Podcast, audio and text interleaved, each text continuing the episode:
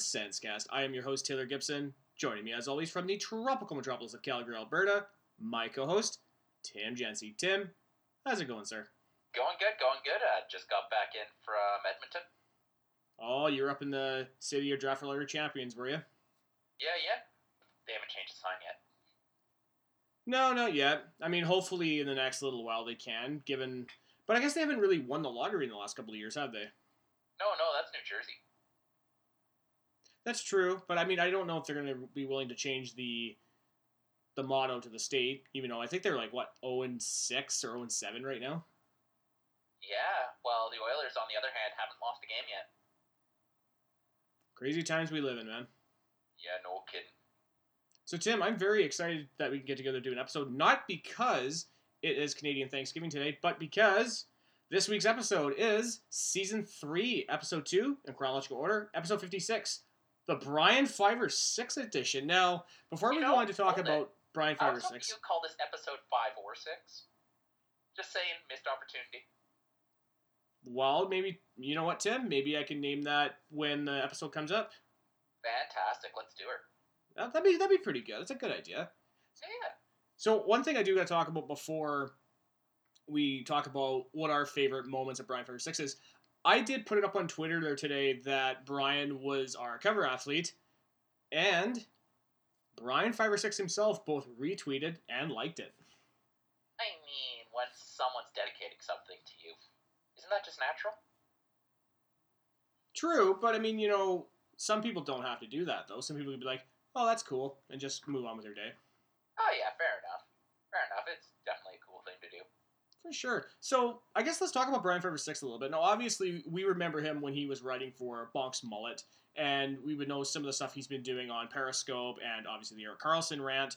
Do you have a favorite moment of his that you that he's done that you're like, man, this is really great? Or overall, are you just being like, you don't think you really point to one?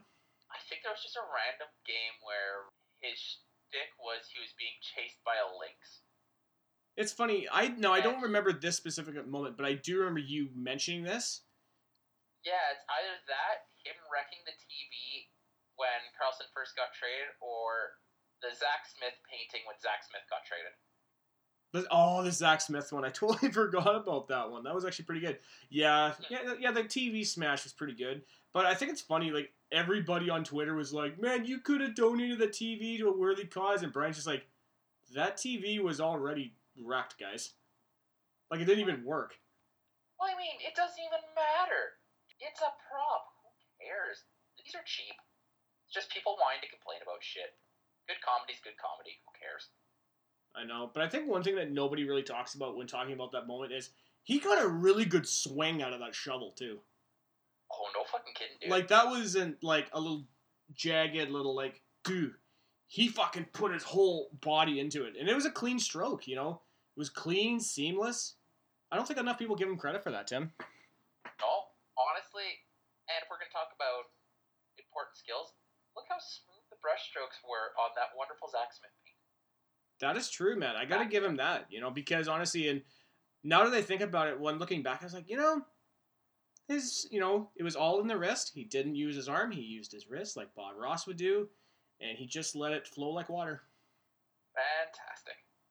So, Tim, let's talk about next week's poll because next week is season three, episode three, chronological order, episode 57. Now, we got two people on the board. We've got Derek Grant and Tommy Wingels.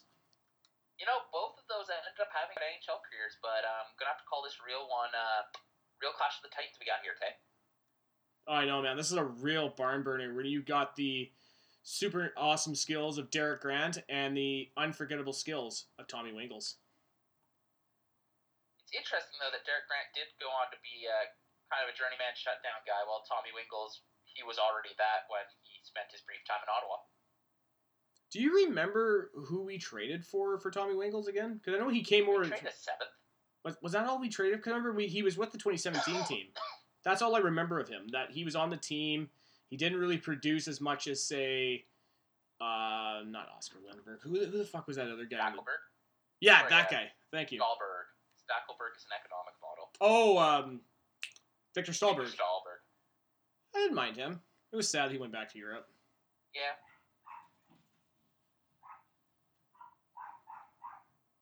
As you can see, the dog's already barking in the background.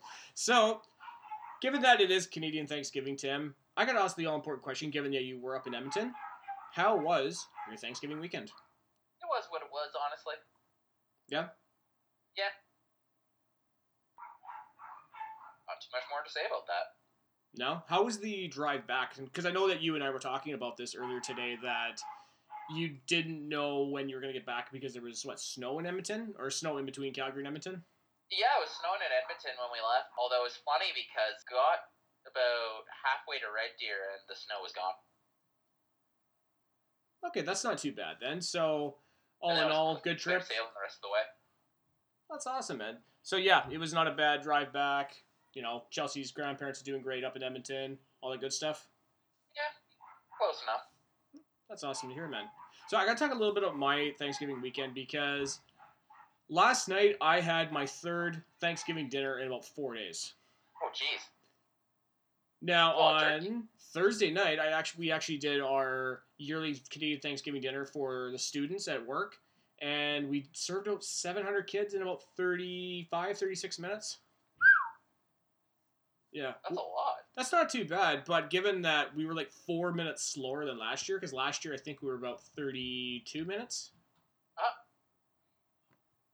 I don't know. I think it's. Be- I know we're slacking, but you know what? We're using brand new chafers this year, and our boss wants us to be a lot more careful with them. And I think that's fair why that our time kind of slacked, given that he doesn't want him getting scratched, he doesn't want him getting destroyed, and given how much that he actually paid for them, like per chafer, it's like, okay, yeah, we'll take your word seriously and not wreck them.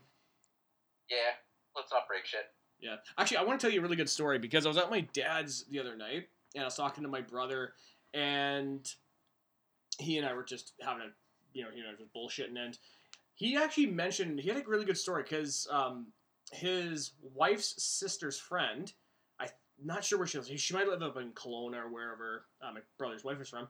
And he was telling me that over the summer, uh, she was hanging out with Joel Edmundson, who now plays for the Carolina Hurricanes because apparently that's her boyfriend. Huh.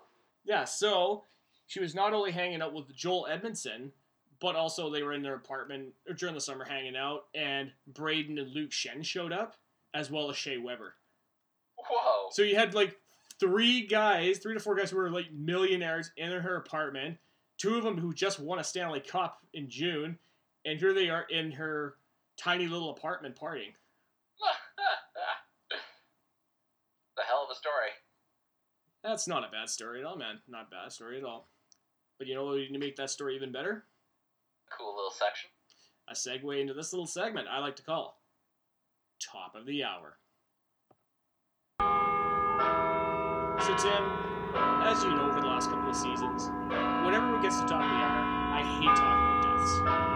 We've got to talk about a death right off the bat. Former Boston Bruins defenseman Ted Green passed away at age 79 after a long illness. Green spent 11 seasons with the Bruins from 1960 until 1972, winning the Stanley Cup in 1970 and 72 before joining the WHA's New England Whalers for the 72-73 season, and later joining the Winnipeg Jets in 1975.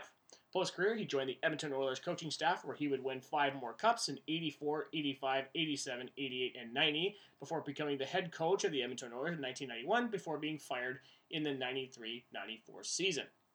Now, when I was looking up this guy, and honestly, I didn't know much about him, but the one thing that really stuck out for me is that the 1970 Stanley Cup, even though his name is engraved on the cup, he did not play a single game that year.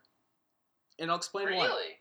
because during the preseason, him and a gentleman by the name of Wayne Maki, who a lot of people would know was one of the first star players of the Vancouver Canucks, who passed away in 1974 due to brain cancer. He and Ted Green got into a got into a Bro- Donnybrook in the preseason where Ted Green got got hit in the head with a stick, and he was lost for the season. Yeah. Well, it's interesting because like you have players later who don't play a game in the season, though they'll play games in the season, but not enough in the playoffs, and they won't end up on the cup. Like I think that happened to Sean Avery. So it's interesting that he still ended up on the puck, but I guess it's a different time, different standards, right? That is true. That is true. And he also got a day with the cup, which I think that was pretty cool. But yeah, even if say he didn't win the 1970 Stanley Cup, he still has six Stanley Cups to his name. One as a player and five as a coach. Yeah. Can't sniff at that, my dude. No, absolutely not. So we got to move on to this next story. Now, you do know what a rage room is, correct, Tim? Yeah, sounds like a good bunch of fun. I would imagine Just- so. Go around break shit. Yeah. So for those who don't know, a rage room is it's a demon a demolition room. Is that is that the word that they want to use for it? Yeah, basically you just smash it. Yeah. So basically, you would go into a room, and they give you either a baseball bat or a sledgehammer or something, and you can break everything from TVs, lamps, anything you want to think of. Just go full Brian. Exactly. Go full Brian, like if Erik Karlsson been straight out of town. Yeah.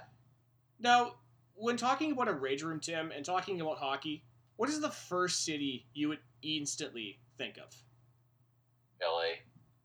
The Philadelphia Flyers have opened a rage room at the Wells Fargo Center for their home opener versus New Jersey. Fans can swing hockey sticks and baseball bats to break dishes, TVs, bottles, and a fishbowl with the opponent's logo.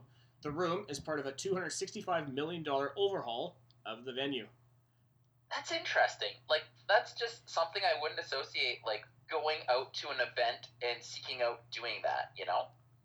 That is true, but you know what? Of all cities, that is the perfect city to have one of those in. Is Oh, Philadelphia. yeah. Well, they're notorious for being just these aggressive, aggressive fans, right?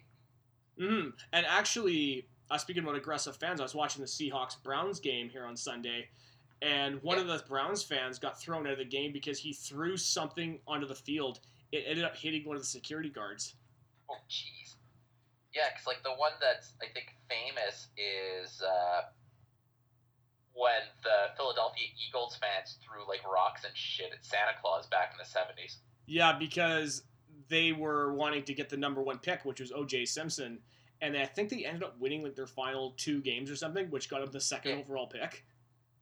And it was just such a dismal season on top of that. That's true. Yeah. I think the Flyers ended up winning that home opener too. So good on them. Absolutely. The Vancouver Canucks have named Bo Horvat as their 14th captain in franchise history on Wednesday night during their season open season opening pre-game celebration versus the Los Angeles Kings. Horvat, drafted fourth overall by the Canucks in 2013, is succeeding Henrik Sedin as the Canucks captain. Now, I didn't get a chance to watch this game in particular because it was on while I was at work, but I did watch a little bit of the pre-game celebrations, and the one thing that really struck me as wow, I can't believe that this is now happening in 2019 was the return of Todd Bertuzzi. And Really? the fans roared. The fans gave him a standing ovation when he hit the ice. And it's amazing, right? Because it's been 15 years since the Todd Bertuzzi incident, and yet Todd Bertuzzi is still a very popular figure with the Canucks fan base. Yeah, well, it was interesting because I felt like he kind of he kind of had to leave. Was the feeling I got. And he honestly spent probably most more of his career away from Vancouver than he did in it. Yeah, but he spent his best years in Vancouver. Oh, though. for sure. Although his Detroit years weren't bad.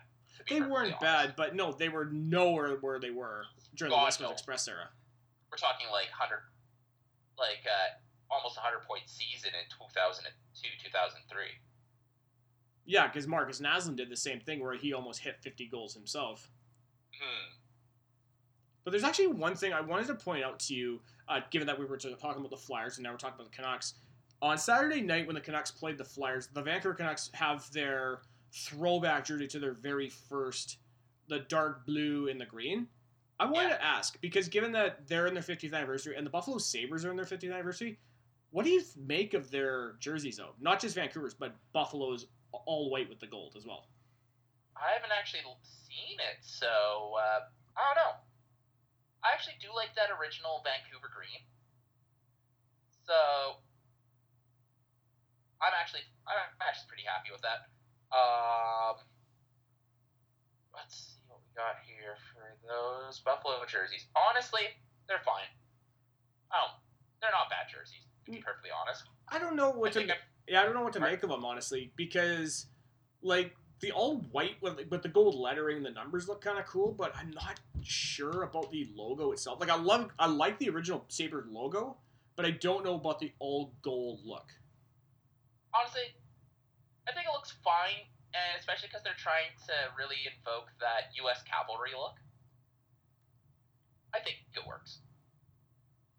New Jersey Devils forward Wayne Simmonds made some comments to Flyers beat reporter Sam Carchidi regarding his time with the Flyers. Simmonds stated he felt he deserved better from the team given the time, sweat, and tears he put into the organization and thought he did everything possible to get an extension. Simmonds was traded from the Flyers to the Nashville Predators on February 25th. Honestly, I didn't watch Philly games enough to really get a feel for uh, Wayne Simmonds, but honestly, I felt like in the last few years he was really slowing down. Yeah, I'm kind of in the same boat with you, and I, in the same way, I didn't really watch any of the Flyers games when he played, other than when they're playing the Sens or the handful of Flyer playoff games that I saw when they were making it. But yeah, given the last couple years, it's really in Nashville is where it really came to light. It was how slow and how beaten up he really was, because really he was a non-factor for the Predators in that playoff run last year. Yeah, the big thing about Wayne Simmonds was when he was when he was his best like at the peak of his career, it was really about him being able to just really cause havoc in the offensive zone and keep the net area clear in his own zone while still putting in healthy amount of offense. And in the last year, it, like it's been kind of regressing for the last two years. But uh, we'll see how it goes in Jersey. But so far, not good. No, not at all. Even though I will give New Jersey credit for one thing, though, I'm not gonna lie, I kind of dig those new look Devil jerseys. Uh, again, I haven't really gotten a good look at them, but uh, I'll take your word for it. Yeah. So Tim, even though we started off top of the hour with a sad story, let's end off on a good story. San Jose Sharks have re-signed Patrick Marleau to a one-year, seven hundred thousand dollar contract. Marleau recorded 16 goals, 21 assists for 37 points in 82 games for Toronto last season. And we also can't forget, Tim, that he is also a Carolina Hurricanes legend. Oh, you mean just like uh, Sens legend Ian Cole? Yep. And Sharks legend Mike Hoffman. Although uh, Marleau's fit right back into the Sharks lineup and getting a point in his first game, and uh, actually he had two goals his first oh, game. He had two goals. Okay, yeah. So he's fitting quite well, and it seems that the San Jose skid uh, just kind of stopped when they kind of filled in their ranks a bit. I know, which is really sad for us because I know Pan was saying on Twitter that he was scoreboard scoreboard watching like it was like late March in the first week of October, like, oh man, we could possibly get two top five picks. Well, I mean, here's the rub: as long as they miss the playoffs, that's something that's possible.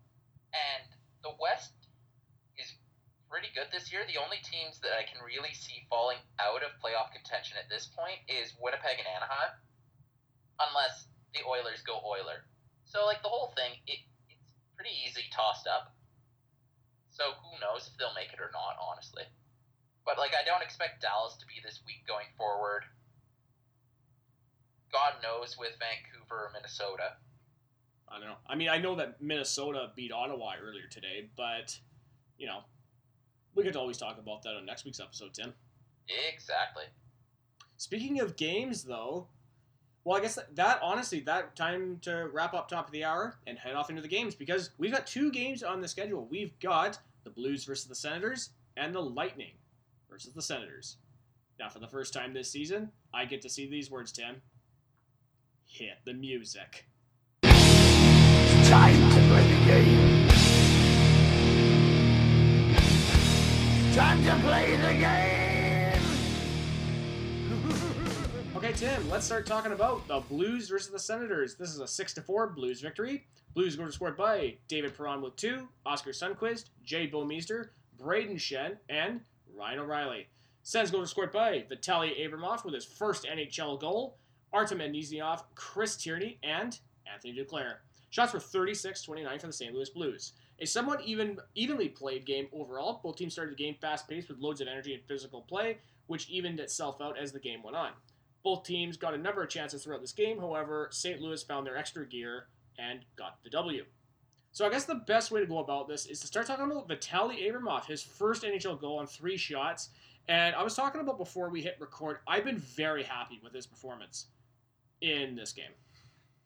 Yeah, and one of the best things and that I really saw from that game was uh, the Namestnikov and Namestnikov and Nisimov were fantastic, and Abramov as well. They were all fantastic at very sustained pressure.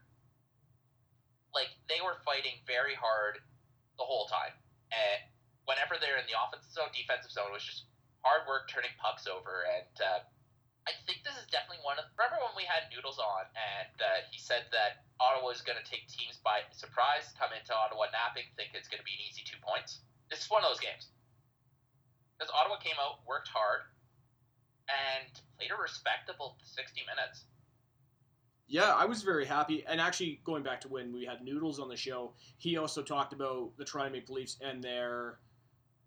Oh God, how did he put it about the Leafs in their tank? Um, oh, the dignified tank. Dignified tank. This is what I've always got over the last couple of games with the Ottawa Senators is that the Senators have not dogged us for effort night after night, and and I'll talk more about this when we talk about in Tampa Bay. But that was one of the things I always noticed is that this was a, such a departure from last season where if the Senators got down by a couple of goals, it's like they just shut themselves off. It's just like, oh, okay, I guess we're not coming back from this. Outside of say a Brady Tkachuk who would just run at you with everything he had trying to get it to get the team back in shape. Yeah, and I was really happy with the way that the Russians were playing. Honestly, I thought all four lines looked pretty like as good as they could, but uh, didn't have the skill to keep up with St. Louis when St. Louis finally really started to play. Mm-hmm. And actually, speaking of the Russians, I want to talk a little bit about Artem and Anisimov. He had one goal and two shots.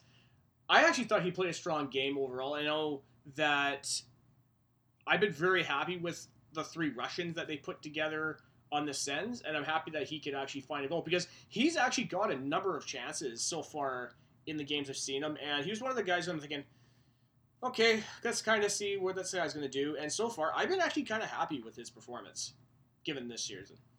Yeah, and I think having him and around like Namestnikov, Abramov, Zaitsev, you have that core of Russian players where they're not going to be just kind of alienated on the team. They'll actually be able to communicate with each other and kind of help guide each other along. And I think that's going to be really important for Russian players coming up. Yeah, absolutely. Especially having a young guy like Abramov, where he has Anisimov, he has Zaitsev, he has those Russian, those more veteran Russian players around him, and it, has been really good. I've been very happy. And speaking of Zaitsev, another extra Maple Leaf I was very happy with, and I, this is a guy that coming this season, I'm kind of surprised of how happy I've actually really been, given that I didn't know much about him. Was Connor Brown? Now, even though he only had one assist, I thought he did a lot of the little things right in this game. And for me, he was always in the right spot in those offensive chances. Yeah, and that's one of the things you kind of notice about him is that he's another one of those guys who doesn't quit. Like he's he's not he's never going to be as skilled as Brady Tkachuk is, but it's the same. They're cut from the same cloth.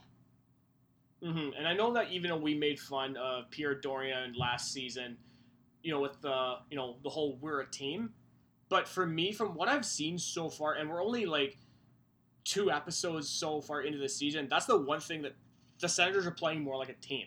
It's not just like we have a bunch of players out there who are going for themselves. We have a team that is playing for themselves, and they know that, hey, listen, we're not going to be very good, but let's go every night and let's try our best. Well, the thing is, is they've managed to get they they got some even the chances they didn't score, they got some very very good looks. Like uh, probably the turning point of the game was uh, Jake Allen standing on his head to keep out a three shot attempt from uh, Ennis White and Tkachuk. Where Tkachuk drives the net hard, tries to pass it off to White, gets gets saved off by Allen. White shoots again, then Ennis fires a shot that was labeled for the net, and somehow Allen gets his glove on it. And it's funny, I, I have that in my notes as well for the turning point because honestly, at that point in the game, the game could have gone either way for either Ottawa or St. Louis because we're both both teams are getting a lot of good chances. And I felt when Jake Allen stopped Tyler Ennis, it felt like the air just deflated in the Ottawa sails, and that's when St. Louis finally found that extra gear and got the W. Yeah, it's hard though because like you had that. It's another one of those.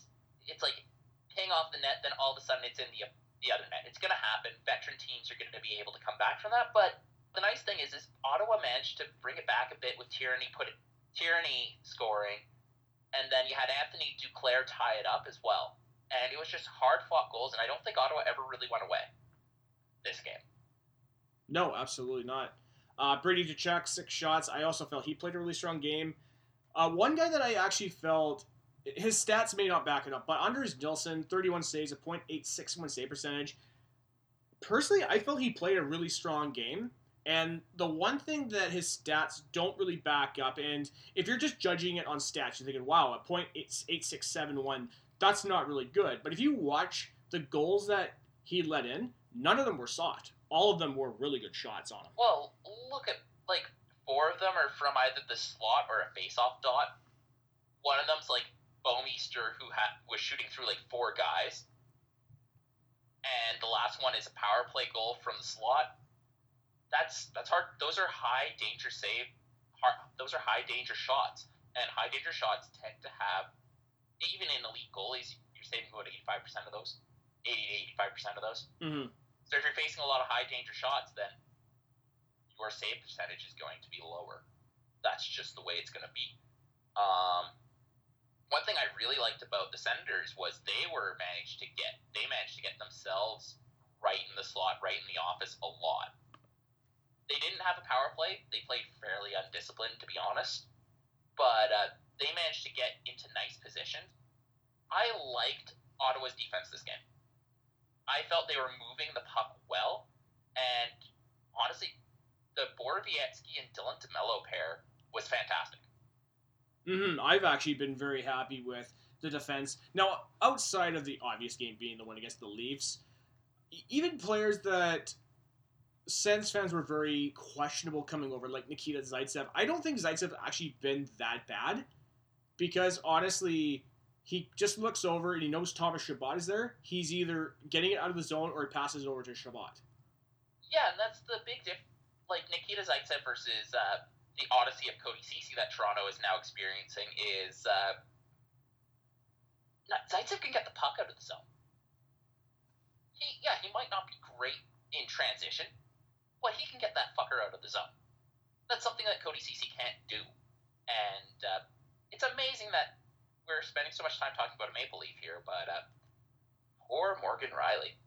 I know. And actually, speaking about my brother, because I saw him there on Saturday night, and he was watching the Leafs Red Wings game, and he just looks at me. He goes, "Tay, you were right about Ceci." And I sat there and I had this big grin, like I fucking tried to warn you. I tried telling you he was awful and wasn't very good, but no, you didn't listen to me. You said, "Oh, at least we're gonna get rid of Nikita Zaitsev on this team. How bad could Cody Ceci be? Ha ha ha." four games in, at least Twitter's like, this is like the worst fucking defenseman we've ever had, and Ottawa fans are like, we, try telling you, we tried telling you that. Well, the best one is like uh, I still remember that Steve Dangle tweet. Ceci is bad. Oh, that's so good. Actually, but uh, one anyway, one final comment. I do, to like sorry, Tim, go ahead. yeah, like going back to the Ottawa defense, like I was very happy with Demelo, Borowiecki, and Erik Brännström was moving the puck confidently, and uh, he was on the right side of the plate the vast majority of the time. And uh, I think Erik Brännström is just going to get better as the season progresses, and I feel I feel really bad for Christian Wolanin, but I'm really happy with what we have in Erik Brännström so far. You know what? And I'm actually maybe the minority because the one thing I've noticed about Brännström is I felt that he hasn't looked overly confident with the puck. Is that, and even in the games that I've seen him, and actually it, he's more noticeable for me in the next game we're talking about. But the one thing I've noticed is that the last year with the games that he played for the Senators, it was very noticeable he was on the ice. He picked up the puck, he smooth skated around everybody, he was in the offensive zone.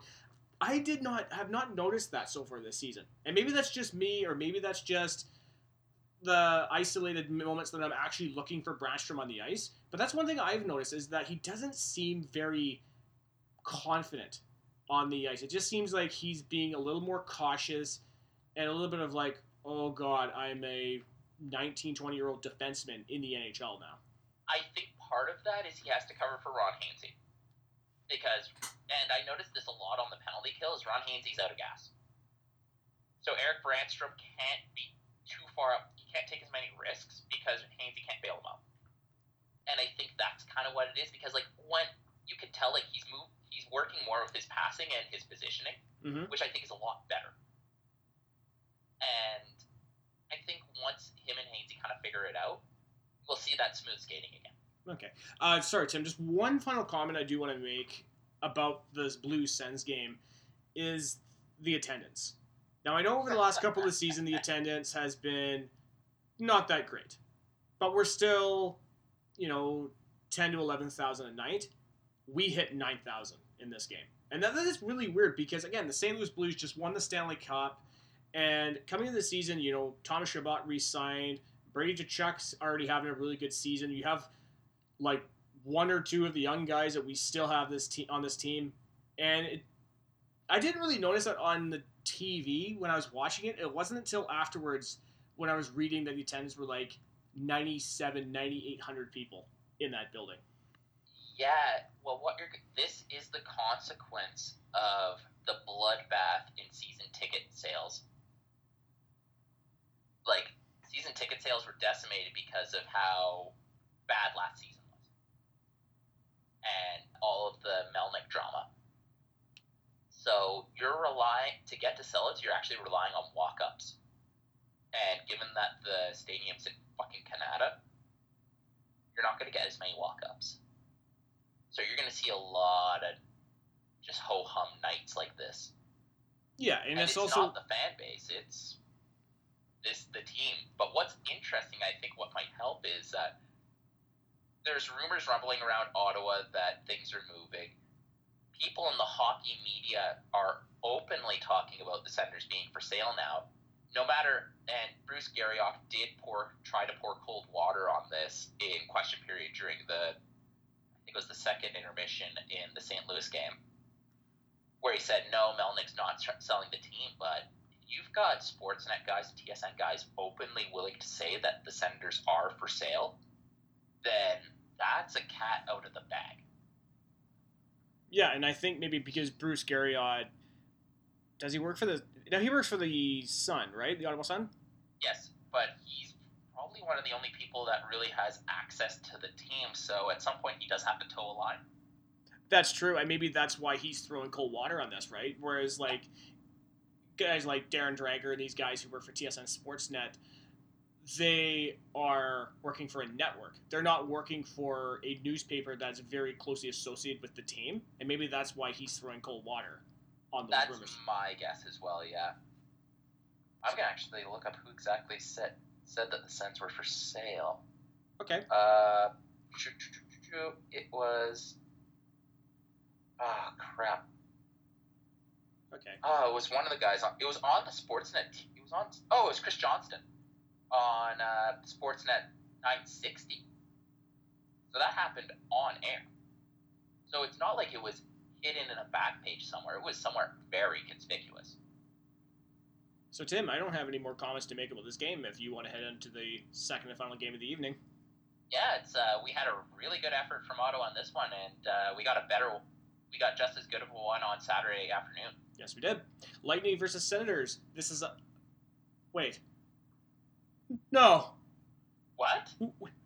Tim, we won. We actually Oh, won.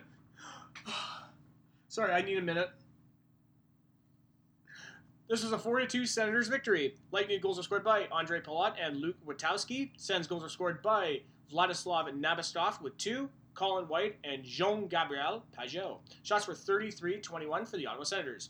Ottawa outplayed Tampa for majority of this game. The Sens came out flying in the first five minutes of the game until Tampa got their game going, and from there it was a back and forth game with both teams getting a number of chances, but Ottawa ended up with the W.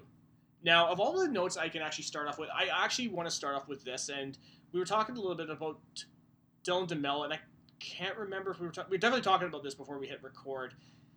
This was actually kind of a chippy game, and while the physical play was there, there was definitely a couple of really chippy hits, and the one that I noticed was Yanni Gourde hit Mark Borowiecki from behind, and Dylan DeMelo ended up dropping Yanni Gourde with a good fight. And later in the game, Jean Gabriel Pageau and Brayden Point had a scrap. And of course, you know, Brady was stirring the pot, and Boro always jumped in to get in between them. But that's the one thing I really noticed is that, yeah, two fights in this game, and the guys like DeMelo, who's not the biggest guy in the world, was standing up for a teammate. Well, and I think that's another one. Like you mentioned, like this, it feels like a team this year, and uh, I think that's really apt because, like, yeah, you had Borowiecki gets dumped from behind. It's DeMelo's first in. That's it's just really good. And then you have Jean Gabriel Pageau after the game is talking about uh, that fight, and apparently Pageau was like, "Wait, he wants to fight? I don't really want to sit for five minutes, but if it's me and Point going off, I have to take that." Yeah, and actually, the one thing I noticed about Pageau having that fight is he got a really good uppercut. And I was like, whoa, like, Pageau, man, where did you learn how to fight? Like, that's a pretty good little scrab you had there, buddy. Well, he was tor- channeling in his inner Gordie Howe. That's true, and actually, I have that in my notes. But before we get into that, let's talk about Vladislav Namestnikov. Two goals, one assist. To me, he was one of the better players on the Ottawa Senators, if not the best on this game. Yeah, between him and Pageau, they were all over the ice. Lots of good looks, and they are both ditching the puck pretty well from what I can see. But I guess the other thing that doesn't help is Tampa just didn't show up to play. Let's be real. No, the other thing, no, they definitely that- had some really good chances, but overall, the energy level from what I was seeing was more in spurts, more than evenly spread out throughout the period Yeah. and throughout the, The other thing, and this has been true of Tampa for a while now, is that if you clog up the neutral zone, Tampa doesn't really know what to do. And I felt that I know I was g- really happy about them last game, but I felt like the Borowiecki DeMelo pairing, they did a fantastic job of just supporting the forwards and clogging up those lanes. Yeah, and even Noodles mentioned about Nikita Zaitsev is that his one-on-one battles with Steven Stamkos were pretty good in this game as well. Yeah, like if you can if you can take Steven Stamkos one on one, you're doing something right. Um, one thing I'm not happy about is ice time allocation. I know We were exact. supposed I know exactly playing- where you're going with this, and that's supposed to be playing the young guys. Why is it three minutes? This this is Guy Boucher shit. Let's not do this. that's true unless DJ Smith has all but just lost confidence in those young guys. Yeah, because Yeah. well, that's the thing. Well, like, if you were to look at Sabourin down, if he's gonna play three minutes too, fuck it.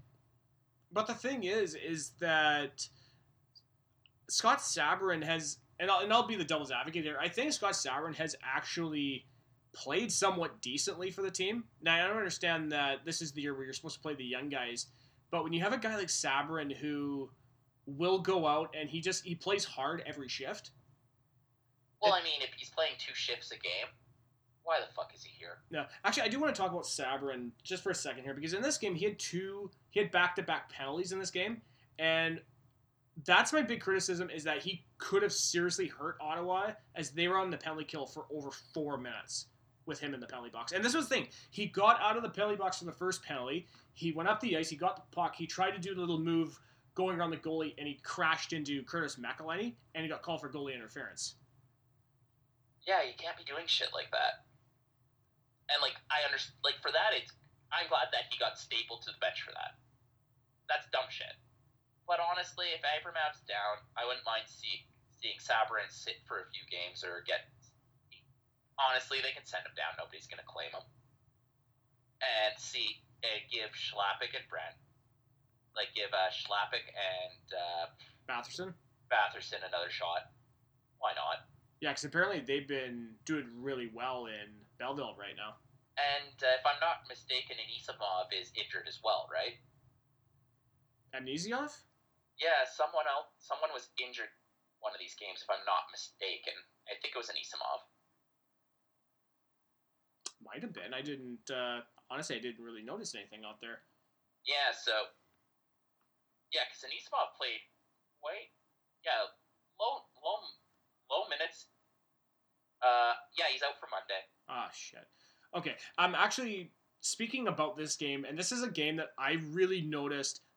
The top three lines of the Sens all played fantastic. I think the the Chuck White Ennis line played really well. I think the All Russian line played well. I think the the Bor not Boro. Um, Claire Tierney Ryan. yeah, dude, Claire Tierney Ryan played really well, and actually Bobby Ryan. And I know you talked about it on the last episode. Bobby Ryan's been doing very well this so far this season. Yeah, honestly, I he's generally where like he's usually where he needs to be. He's almost always on the right side of the puck, and uh, he's supporting the young guys well. And honestly, if he keeps playing like this, I have no problems with his contract the rest of the way out. He's a good veteran presence. hmm I just want to talk about Craig Anderson uh, very quickly. 19 saved, a .905 save percentage. Didn't see a ton of action, but for what the action he did see, I thought he played pretty well. Yeah, it's 905. Not great, but honestly, it's better than he needed a bounce back game. Yeah, and honestly, even if it's say like a 19 save game like he had in this one, that's all you really need. You just need to get a W and get some confidence back because, and we were critical of Anderson in last week's episode during the Leafs, where a lot of the issues he had last season are back. And but you know what?